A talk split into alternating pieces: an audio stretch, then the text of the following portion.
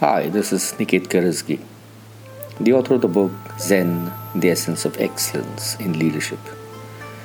In my sutra number six, I talked about the conscientious leader. The conscientious leader stands tall during the duality of both highs and the lows and adheres to ever pervasive universal principles of cause and effect, which is the foundation of character of every leader. So I said that integrity and adherence to the universal principles is the key to a conscientious leader. In Sutra 7, I talk about the aspect of intelligence. I talk about the Zen of proactiveness. Now, what is the Zen of proactiveness? The Sutra number 7 says one acts as a proactive leader when a realization dawns that the use of intelligence is possible only in the zones of challenges large or small, and thus dealt with through wisdom and not through brute force.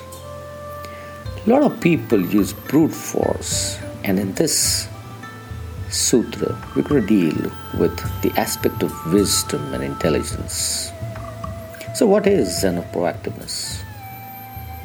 By now, the leader is in the space of continual challenges because once you're ethic, once you're in integrity, you're okay to take challenges.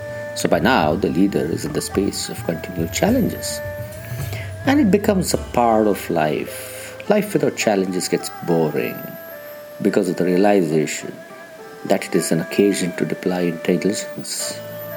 So, if it's an occasion to deploy intelligence, that means challenges create the awakening of Zen intelligence. Every time a challenge is conquered, it's a Zen moment and it's a Zen moment of Zen intelligence. The creative force is a life force energy in us, the Kundalini. It's in the spine. It rises as our awareness and knowledge grows with combined experience. This creative force does not necessarily evolve with age. It runs the risk of stagnation when we do not expose ourselves to challenges and knowledge. Intellect is the acquired knowledge that complements creativity to evolve solutions for the real world. Imagination and intellect combined now do not need application of brute force. It becomes a Zen combination. Intelligence is something we're born with, intellect is something that we acquire. Gautama Buddha, the Bodhisattva, said life is a problem as was said in a positive context. When we realize life is a problem, problems do not control us anymore. And understanding that every problem is transitionary in nature, this perspective is the essence of Zen intelligence. To understand that nothing is permanent is the Zen intelligence. Intelligence is again an endowment that awakens with the diversity of experience. The power of position and influence uses brute force. It does not have a lasting effect. It only allows one to fish in shallow waters. Deep sea fishing needs proactive application of intelligence and intellect, which comes with diversity of challenges that one manages in life.